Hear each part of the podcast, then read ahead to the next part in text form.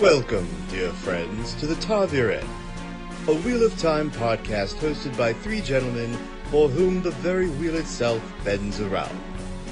Without further ado, here are your hosts, Bill, Rob, and Rich.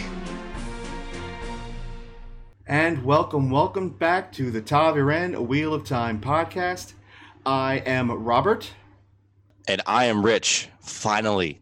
Back from what, three weeks? Three episodes? Basically, it's been a while. It has been. It has been. Um, crazy schedules all around for all three of us. I think Bill mentioned he had like a four hour train ride or something the other day, and you're, you're training, and I got I got a bunch of crap going on too.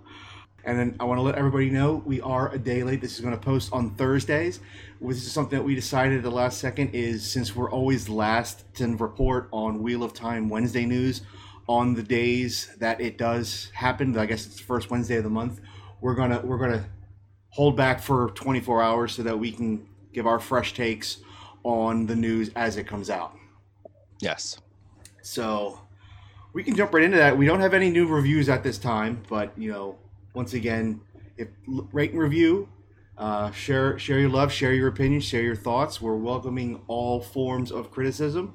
But as far as news goes, we have our first Game of Thrones crossover. That was that was one of the things that I think people were speculating that they wanted to distance the Wheel of Time from Game of Thrones as much as possible, so there's not many comparisons.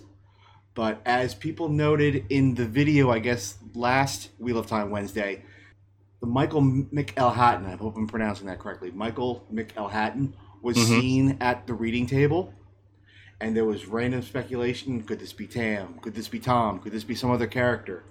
Uh, they, they finally let us know that he is officially Tam al'Thor. So, Tai'shar, McElhatton, welcome welcome to the pattern. Yep. You're you're going to be greatly appreciated on this role. That's a this role is very important. and I love the I love the comparisons between him and his his character on Game of Thrones, Roose Bolton.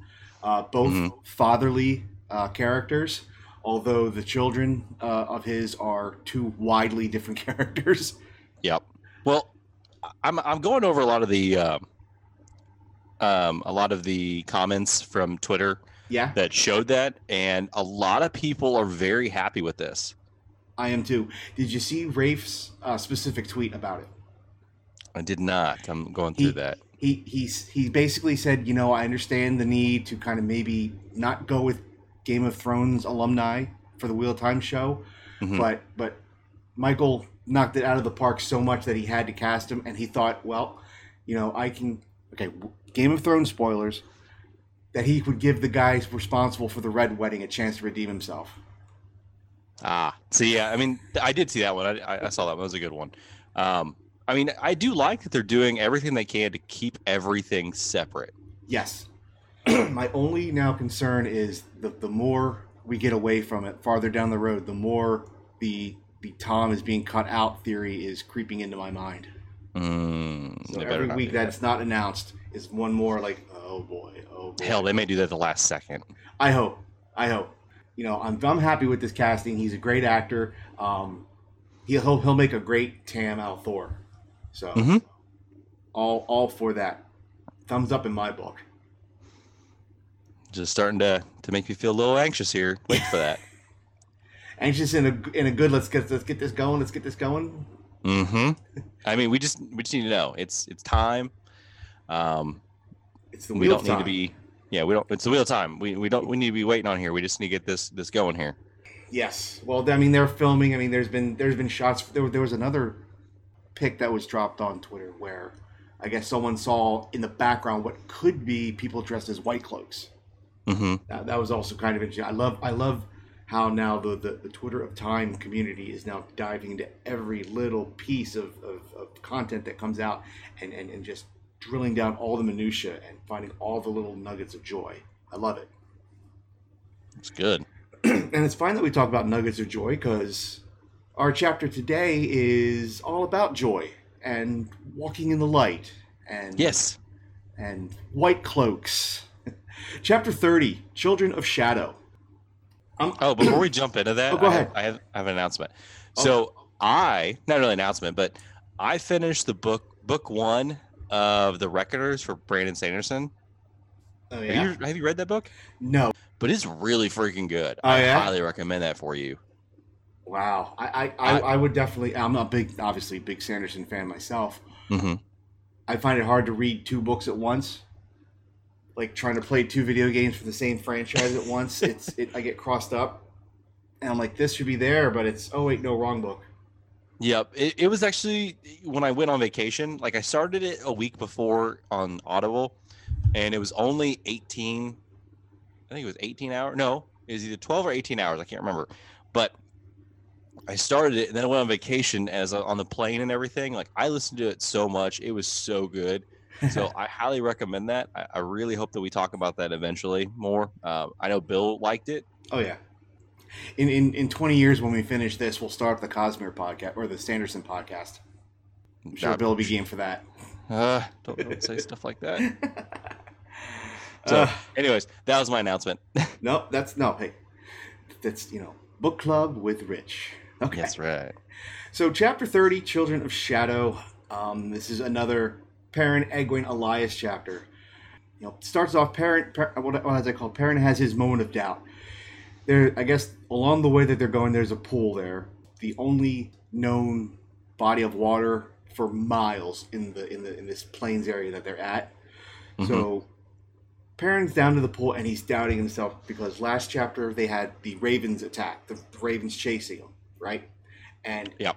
his mind was like, he, he went, you know, he kind of went to a dark place in what if the ravens got to Egwene? What would I have to do to help her if it was a no win situation? And his mind kind of went dark with some of the options that were there. And he went real dark. he went real dark. I mean, it was a logical way to think, but it was very dark. And he, he really hated himself and he hated his axe. You know, he, he was like, I can't I can't even believe that I was thinking these thoughts on what to do with this axe. Elyas catches up with him and he's like, Son, what's the problem? And he's like, I hate this axe. I hate it. I hate it. I hate it. And he's, and he's getting ready to just chuck it into the pool and forget it. Elyas kind of steps up. He does he does a really good thing. He stops him, and he basically explains to him, use that hate, use the hate to help her, to help yourselves, to get out of whatever situation you're in. As long as you are hating that axe as you're using it, go with it. The moment you don't hate it, put it down and walk away. Yep. Some real deep stuff there, and I, I, I love the, the the way that he kind of explained it to Perrin because that's the kind the way he explained it to Perrin is not basic in a bad way, but but basic in a way that Perrin immediately just like you're 100 percent correct. Thanks for being here and thanks for helping me. That's exactly I get it. I get it. They're they're by the pool. They're they're kind of past that point and they're kind of talking. Then all of a sudden they get the they get the word they get the uh, message from the wolves at the same time. Urgent, urgent. Many wrong smelling humans approach. Time to go. Time to go now. Without even saying a word to each other, both Perrin and Elyas were like, "Yep, I got that. Let's go get Egwene. We're out." Now they're in the stedding right now, right? That's They are in they're the by that pool water. They're by yes, they're by pool water. Yes, the stedding stops magic, but it, it's not going to stop who approaches them or who's coming right now. Yeah. Did we talk? Did you guys talk about what the stedding really means and everything? Well, what what are your thoughts on that? So, I mean, not really what it means, but like the stedding itself is the place where the Ogier have we have we've met an Ogier already, right? Not yet. We've heard them mentioned, but we haven't Okay. met any yet. So, the stedding, in my opinion, basically is that safe area um, away from everything, Yes. all the magic, all the troubles. It's basically where the light and the dark don't really have any influence on. Kind of a neutral land. Mm-hmm.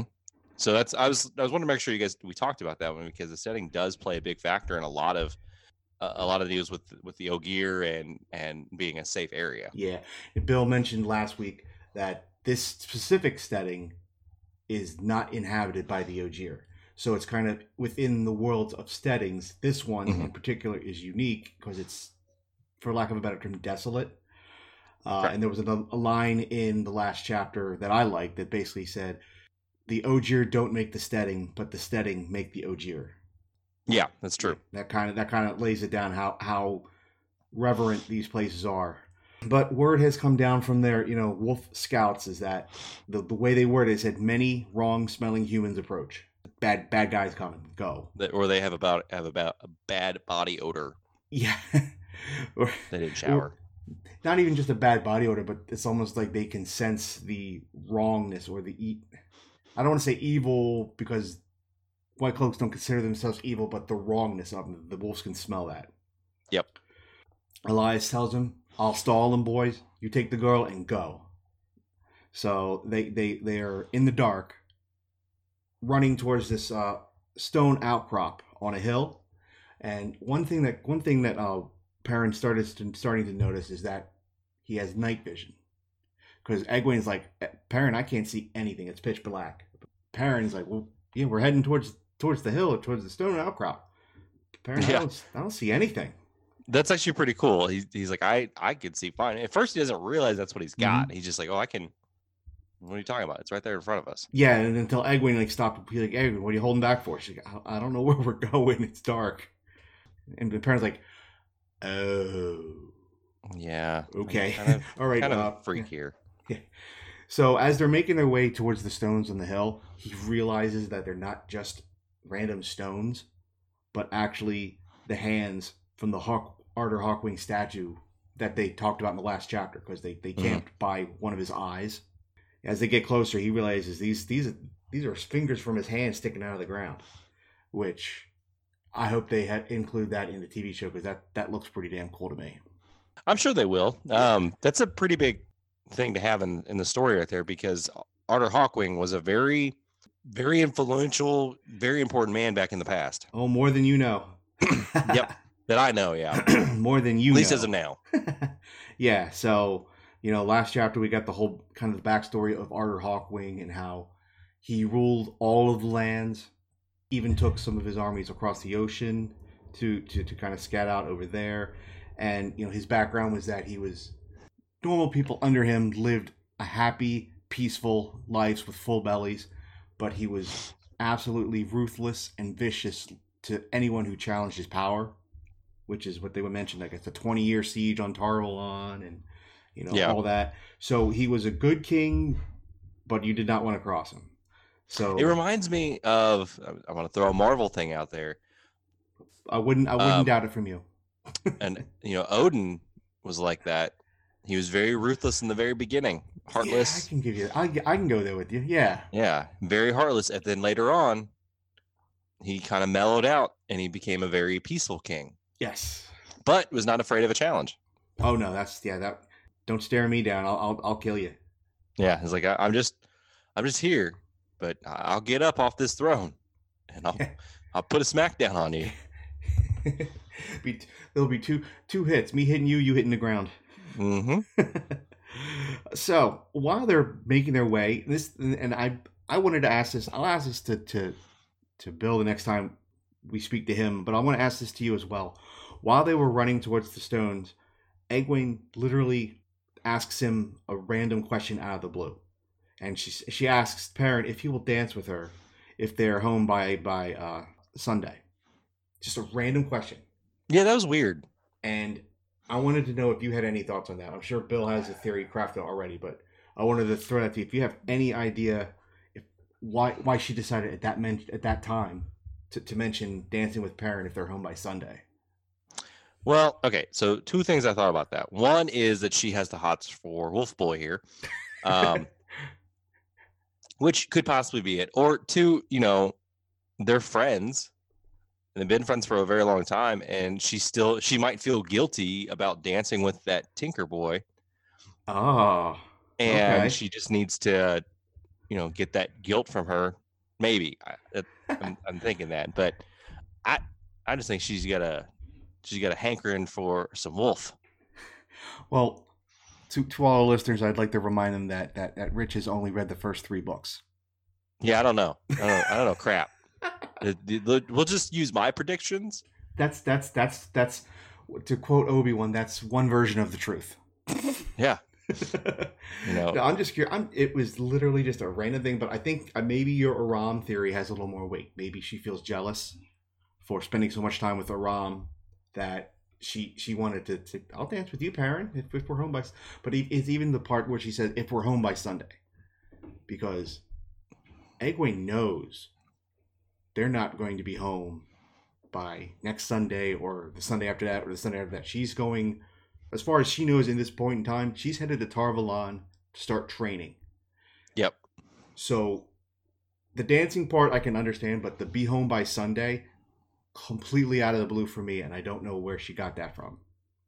You know, one theory is maybe she's scared witless right now because they're being chased and she's in the dark and you know, she knows Perrin can communicate with wolves now, so she's maybe a little freaked out and just this random question popped out of her head and her lips couldn't stop it. I, I don't know.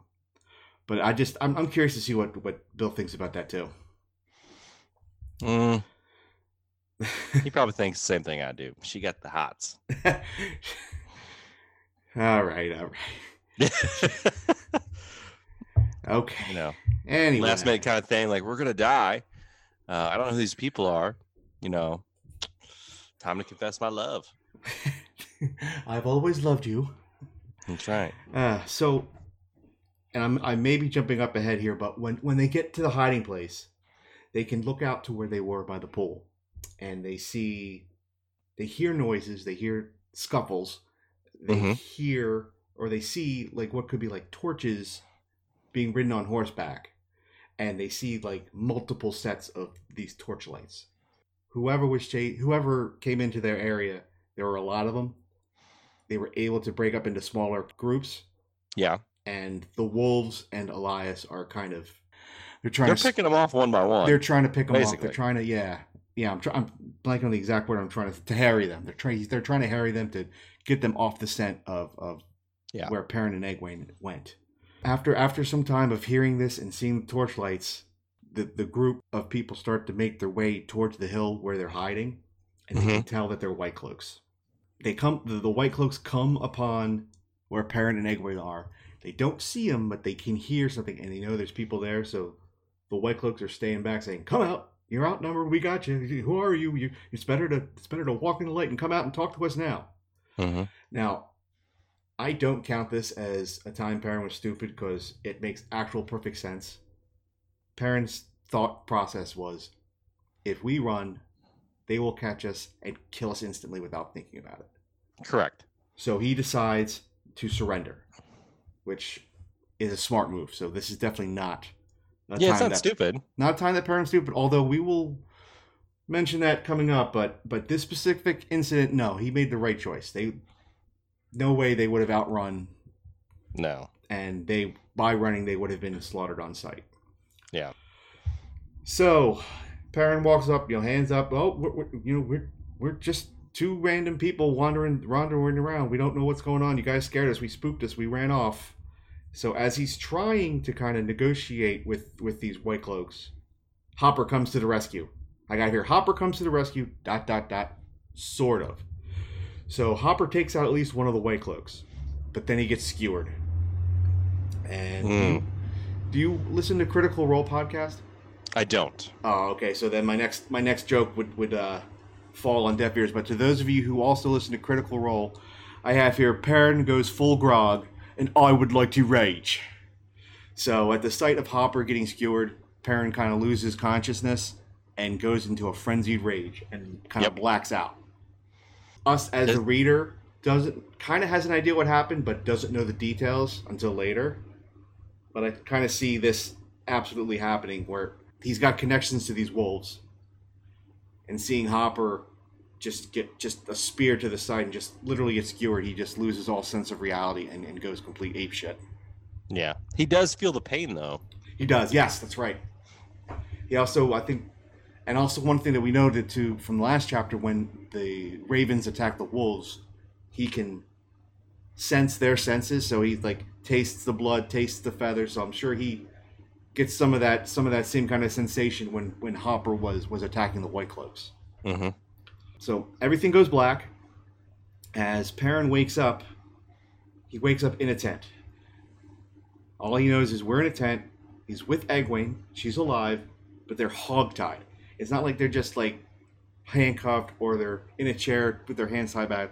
They're literally hogtied with, I guess, ankles to wrists, which you know I can kind of understand with Perrin, but to do that to Egwene's kind of, kind of, kind of barbaric, in my opinion.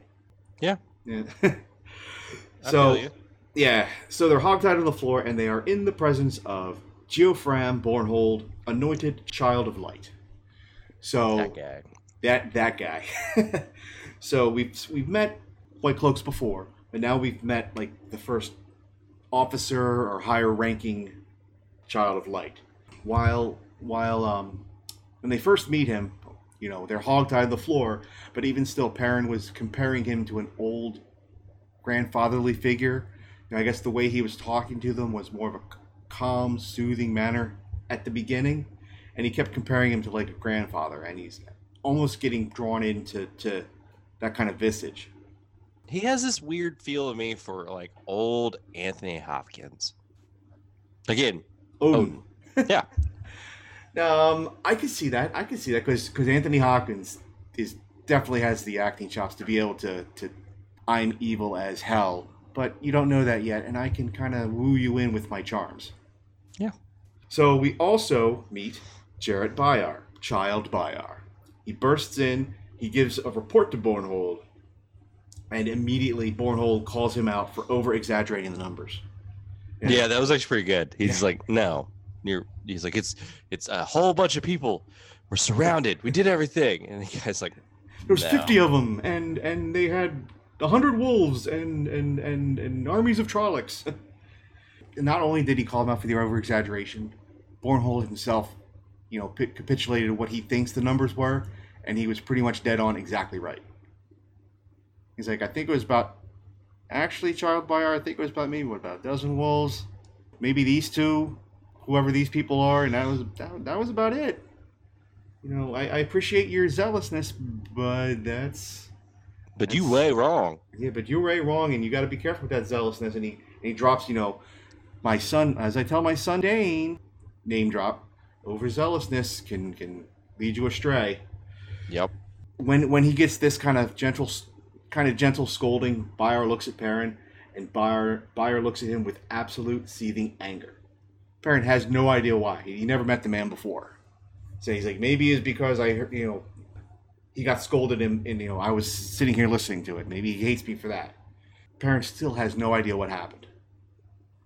The dude hates him. He just Like full blown hates him. he just looks at him with hate, and Perrin's like, "What did I do? I don't know you. I don't know you from squat. Why do you hate me so much?" Yeah. Bornhald Senior starts asking for, "What are you doing? Why are you out here? Why do you have oh, the axe too?" He shows the axe to, to Byar. He goes, "What do you think of this?" Of course, they're like, "Well, only a dark friend would have an axe. This axe was expertly crafted, and only a, a master axeman would, would would wield such a weapon. They must be evil dark friend people. Maybe it could have been just that uh, Master Luhhan was an expert level blacksmith and crafted an axe so beautiful." that doesn't mean that doesn't mean that Perrin's a master axeman. It just means that Master Luhhan's an excellent blacksmith. But no, Yeah. no, you're evil. Must it must mean they're evil. Whatever. Yeah, because you could you can have some of the coolest and best looking gear, but be absolute garbage with it. Yeah, it's like you know, Perrin was at the time was like what a level one barbarian, whatever barbarian. I'm going to go Dungeons and Dragons, and a master blacksmith hands him a weapon that's way above his grade. So he can't use it. Yeah. He can't really use it that well yet, but he carries it around like he can. Yeah. As as we'll find out with the White Cloaks, if you're not exactly with them, odds are you're evil. Per- Perrin starts to go down the right path, and he wasn't going to use the story that that Egwene and him had. I forget where the original where their original fake story started at, but they were making their way through. You know, they were the farm, they run away from the farmer's daughter kind of kind of story. So he starts to tell them the truth, which is smart because these guys shit detectors are probably elite level and they'll pick up on lies real quick. Oh yeah. So he tells them that, you know, we're from Emond's Field. We were making our way. He talked to a warder. You know, we, we heard about this. And, and, Geo- and like, whoop, timeout. You, you, you spoke with a warder? And Yeah, that one shouldn't say anything about. Well, well, well, we and then Egwene chimes in. Oh, well, we we we we, we talked to him at an inn uh, one night, and and that was that was it. Just just the one night. So there we go. We're gonna chalk that up. Time Perrin was stupid. He dropped Warders. He dropped talking to Warders to the White Cloaks. Yeah, should have done that. Yeah. The warder links him to Aes Sedai, which is almost the entire reason why the children exist was to, you know, eradicate the evil witches. Yep. But then, you know, upon searching Perrin, they found his coin from Moiraine. So that's a, t- and, and they called it a Tar Valon mark, which is another, like, well, you're obviously associating with these people. You, you talk to a warder, you have their currency in your pocket. You know, explain yourself. Uh, well, hmm. I got nothing. Yeah, I got. Yeah, that's what he's. I got nothing. So, upon seeing that Bornhald may have already concluded that they were dark friends, Perrin decides to tell the truth or some version of the truth. So he keeps going, and he says, "You know, we heard about this place. We made our way through Shadar Logoth on the way to to the next town over, and then you know, time out again. Sorry, time out again. Wheel that one back. Who told you about Shadar Logoth? Yeah. Well, well, I ah, just crap. yeah, and he's like, oh crap. Well, I'm sorry, I shouldn't have said that either. So we're gonna count this as a second time Perrin was stupid. Um, mm-hmm. You know, him dropping Shadar Logoth to the to the White Cloaks as well. So even with Egwene helping out with the story, you know, the children aren't buying any of it. The expertly crafted axe, the talking to the warders, the going to Shadar Logoth, all adds up that you know you guys aren't telling us the truth. So you're gonna hang out with us until until you decide to tell us the truth. They are now officially captives of the White Cloaks. And Perrin is tied. He's tied up real good, Yes. like real, real good, like bondage level good. Yeah, that's what I'm saying. Yeah, like like yeah, his, his wrists to ankles. Geofram t- turns to turns to Egwene, and he's like, "Child, we're going to be heading back to our home, to our capital, to our home base in Amador. But first, we have to go to Caemlyn for a while.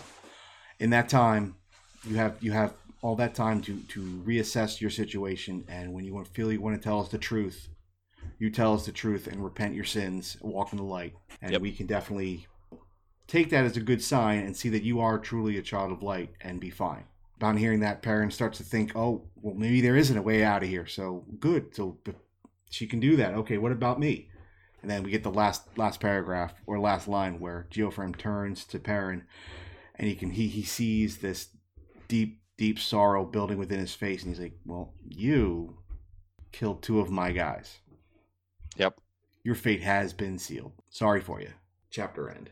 So I, I love the I love the chilling way that it ended. You realize the Perrin realizes, oh shit, what happened? I blacked out there for a bit. What happened? Yep.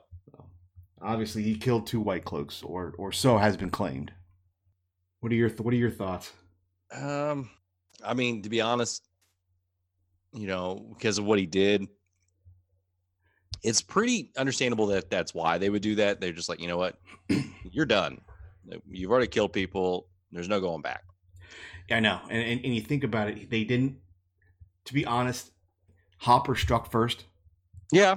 When Hopper was skewered, Perrin went into a rage and kind of blacked out. So it's hard. It's hard to. It's hard to argue for Perrin, but then again, these guys go around with their own set of laws and and judge, jury, and executioners, and they to do things their way, regardless of the state, regardless of whatever country they're in or, or rules or wherever they, and they just do what they please.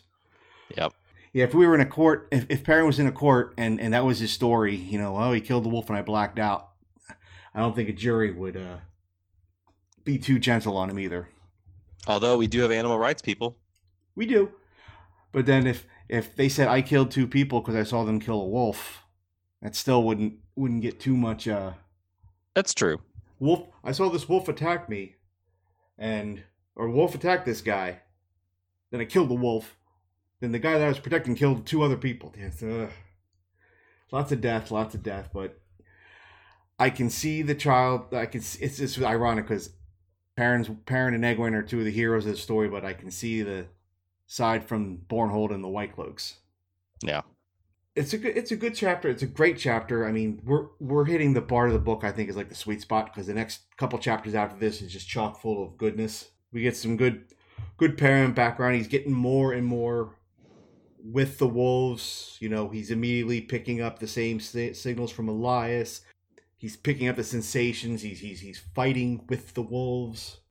Let's just hope he can find a way out of this this pickle he's in with the children. Who knows? Maybe Yeah. maybe the children are forgiving and, and and they'll just forget the whole thing happened. Just okay. When have they ever done that? They kill people at random just because they either looked like dark friends or they're just suspicious that what that person just said has an intent of dark friend. I know. So yeah, I know. That they, they be one- crazy. they they are masters at holding grudges. They don't forget. Yeah. They're very uh, the only so I mean my impression of the old man Geofram.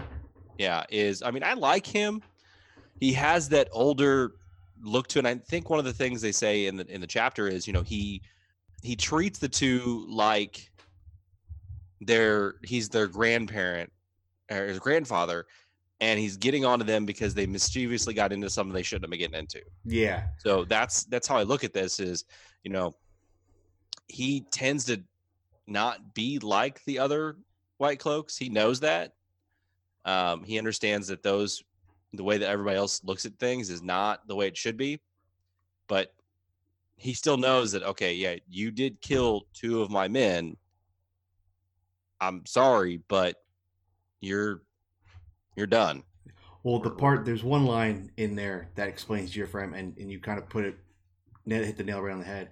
He truly, truly is sorry. He doesn't want to do it, but he is absolutely bound by duty. It's black and white. You you did this. Now here are the consequences. I don't like it any more than you do. You know, yeah one of those. It's going to hurt me more than it hurts you type of things. basically Overall, it was a good chapter. Like I said, we get more background on the White Cloaks. Mhm. Outside of the one scene with Rand, we just hear about them in the background. This is the first chapter we get where we see that they're really a thorn in the side. Yep. And they always, always pop up when you when you least expect it and when you least hope that they show up. Because you, as they pop up, you'll be like, "Oh God, not these guys again." But that's how that's how they roll. That's how they Yeah, roll. they, they pop out of everywhere so that will lead us into our readings with Rob segment. And now, the Ta'veren present to you Readings with Rob. Chapter 30 Children of Shadow. Give them back their belongings, child Byar. Not the weapons, of course. When Byar looked at him in surprise, Bornhald added, Or are you one of those who have taken to looting the unenlightened, child Byar? It is a bad business, that, yes? No man can be a thief and walk in the light. Byar seemed to struggle with disbelief at the suggestion. Then you're letting us go? Egwene sounded surprised. Perrin lifted his head to stare at the Lord Captain. Of course not, child, Bornhald said sadly. You may be telling the truth about being from the Two Rivers, since you know about Baerlon and the mines. But Shadar Logoth? That is a name very, very few know. Most of them dark friends. And anyone knows enough to know the name, knows enough not to go there. I suggest you think of a better story on the journey to Amador. You will have time, since we must pause in Caemlyn. Preferably the truth, child. There is freedom in truth and the light. Byar forgot some of his indifference to the gray haired man. He spung from the prisoners, and there was an outraged snap to his words. You can't! It is not allowed! Bornhald raised one eyebrow quizzically, and Byar pulled himself up short, swallowing. Is forgive me, my lord captain. Uh, I forgot myself, and I humbly beg pardon and submit myself for penance. but as my Lord Captain himself has pointed out, we must reach Caemlyn in time. And with most of our remounts gone, we will be hard pressed enough without carrying prisoners along. And what would you suggest? Bornhald asked calmly. The penalty for doctrines is death. The flat voice made it all the more jarring. He might have been suggesting stepping on a bug. Uh, there is no truce with the shadow. There is no mercy for dark friends. Zeal is to be applauded, child Byar. But, as I must often tell my son Dain, overzealousness can be a grievous fault. Remember that the tenants also say, No man is so lost that he cannot be brought to the light. These two are young. They cannot yet be deep in the shadow. They can yet be led to the light if they will only allow the shadow to be lifted from their eyes. We must give them that chance. For a moment, Perrin almost felt affection for the grandfatherly man who stood between them and Byar. Then Bornhald turned his grandfather's smile on Egwene. If you refuse to come to the light, by the time we reach Amador, I will be forced to turn you over to the questioners. And besides them, by our zeal is but a candle beside the sun. The gray haired man sounded like a man who regretted what he must do, but who had no intention of ever doing anything but his duty as he saw it. Repent. Renounce the Dark One Come to the light, confess your sins, and tell what you know of this vileness with wolves, and you will be spared that. You will walk free in the light. His gaze centered on Perrin, and he sighed sadly. Ice filled Perrin's spine. But you, just Perrin from the Two Rivers, you killed two of the children. He touched the axe that Byar still held. For you, I fear a gibbet waits you in Amador. That was Readings with Rob. If there's a passage in an upcoming chapter you wish to have read on the podcast, simply tweet us at TavirenPod with your request. And that was Readings with Rob. I, I as I mentioned in the Discord server, I think I may have accidentally created Jamaican Geofram. Yeah. I tried, but the accent kind of kind of wavers all over. That's awesome. I need I need Bill to give me a ruling on that one. Yeah, that's all right. see next chat. Next chapter we have play for your supper. Could have many different meanings, but I think we get our first uh, look at Rand and Mat Gleeman's in training. Yes. That that's gonna be a fun chapter too. This was fun. This was fun. I appreciate appreciate the time, Rich. Yeah. How's training coming along? It's it's going. It's a lot of work. Yeah. I, I hurt a lot, but What- it's well worth it. When's your next competition? Uh, January. Okay. It's my first one, so I had I had a cousin who maybe about I don't know eight ten years ago uh, got into body bodybuilding body like bodybuilding competitions. yeah. And for maybe like four to six months at a time, his entire diet was water and grilled chicken with no seasoning. No, I don't do that. No, I love food too much. no, but that's great. Uh, We, we need to get more. We need to get more reports on on how on how the training competition goes along. And how much my pain I'm in? How much pain you're in. It's a lot. Not really a lot of pain. Like, oh my god, I, I think I broke my leg or something. But it's just like soreness constantly. oh, I can I So- can only imagine. Yeah, is what Uh, it is. Hey, you could be hogtied to a tent in the middle of nowhere with some old grandfather telling you he's going to put you into a gibbet. Yeah, I don't want that. That seems uh. That's a different kind of training, huh? Yeah, that's that's definitely some some weird stuff. But yeah. Oh boy. Uh, all right. All right. Well, guys, this was this was fun. I hope uh, you enjoyed. Welcome Michael McElhatton to the to the Wheel of Time world. Yeah. Formerly the former Roose Bolton, now Tam al'Thor. White cloaks beware. The al'Thors are coming for you. Yeah. All right. I think I am. What am I going to do? I am going to go run with the wolves. What about you? I'm gonna go try to get untied.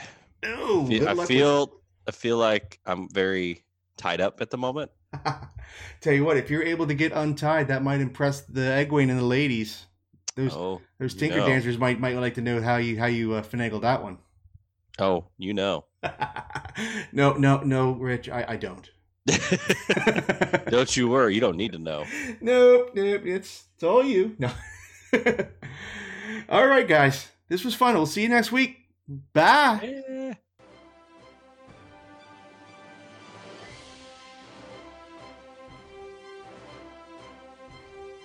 Now that our heroic trio have left the familiar confines of the two rivers, they find themselves being chased by all sorts of denizens of the Dark One. Our party has been scattered, and the boys separated from Moiraine and Lan. Let us hope that luck, or some other force, can keep them safe. Uh, Bill? Bill? Billiam! Put that dagger down! You have no idea where in creation that's been. No, no, Rich.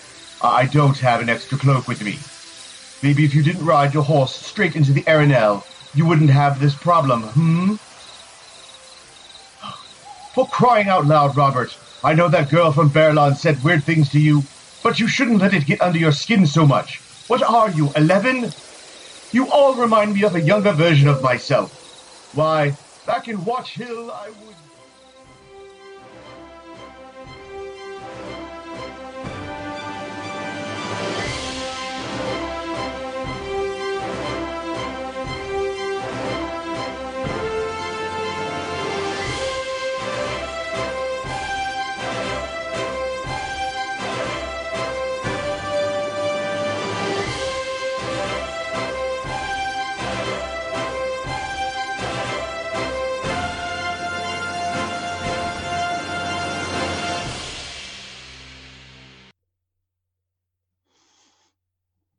Podcasters Assemble! Podcasters Assemble Season 2 is a hype slash rewatch podcast that's reviewing every movie in the Star Wars Skywalker saga and a countdown to the release of Episode 9. As with Season 1, where we covered all of the films in the Marvel Cinematic Universe, we want to hear from you about your favorite things in the Star Wars films. You can submit audio for just one of the movies in the Skywalker saga, or you can send in an audio file for every single one talk about what you love about the film. Your favorite like light side moment versus dark side moment or your favorite music cue your favorite quote or your favorite ship or vehicle in the movie. If you go to probablywork.com and look for podcasters assemble you'll find these instructions as well as a link on where to go to submit your audio. In order to make sure we have time to edit everything we're looking for you to submit your audio a couple days before so the deadline for the first episode is going to be october 20th and then it's weekly after that. So for episode two, it's October 27th, and so on from there. Again, you can find the schedule and all of this information at probablywork.com. Whether you're a podcaster, a YouTuber, a streamer, or just a fan of Star Wars, we want to hear from you. So head to probablywork.com or look up at Casters Assemble on Twitter and share your thoughts about Star Wars.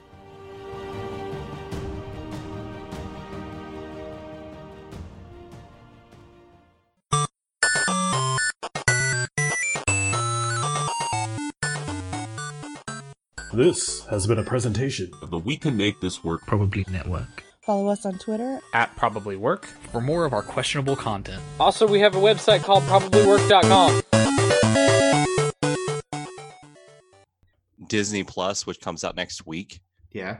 I'm super excited for. It says every cartoon from your childhood to watch on day one. I'm like, oh, oh, thank God I, I've pre-ordered it. Are we are we not going to see Rich for a while? Uh, you might not. We'll, we'll find out. You'll be the one at the gym pumping iron with gargoyles on in the background. Yeah.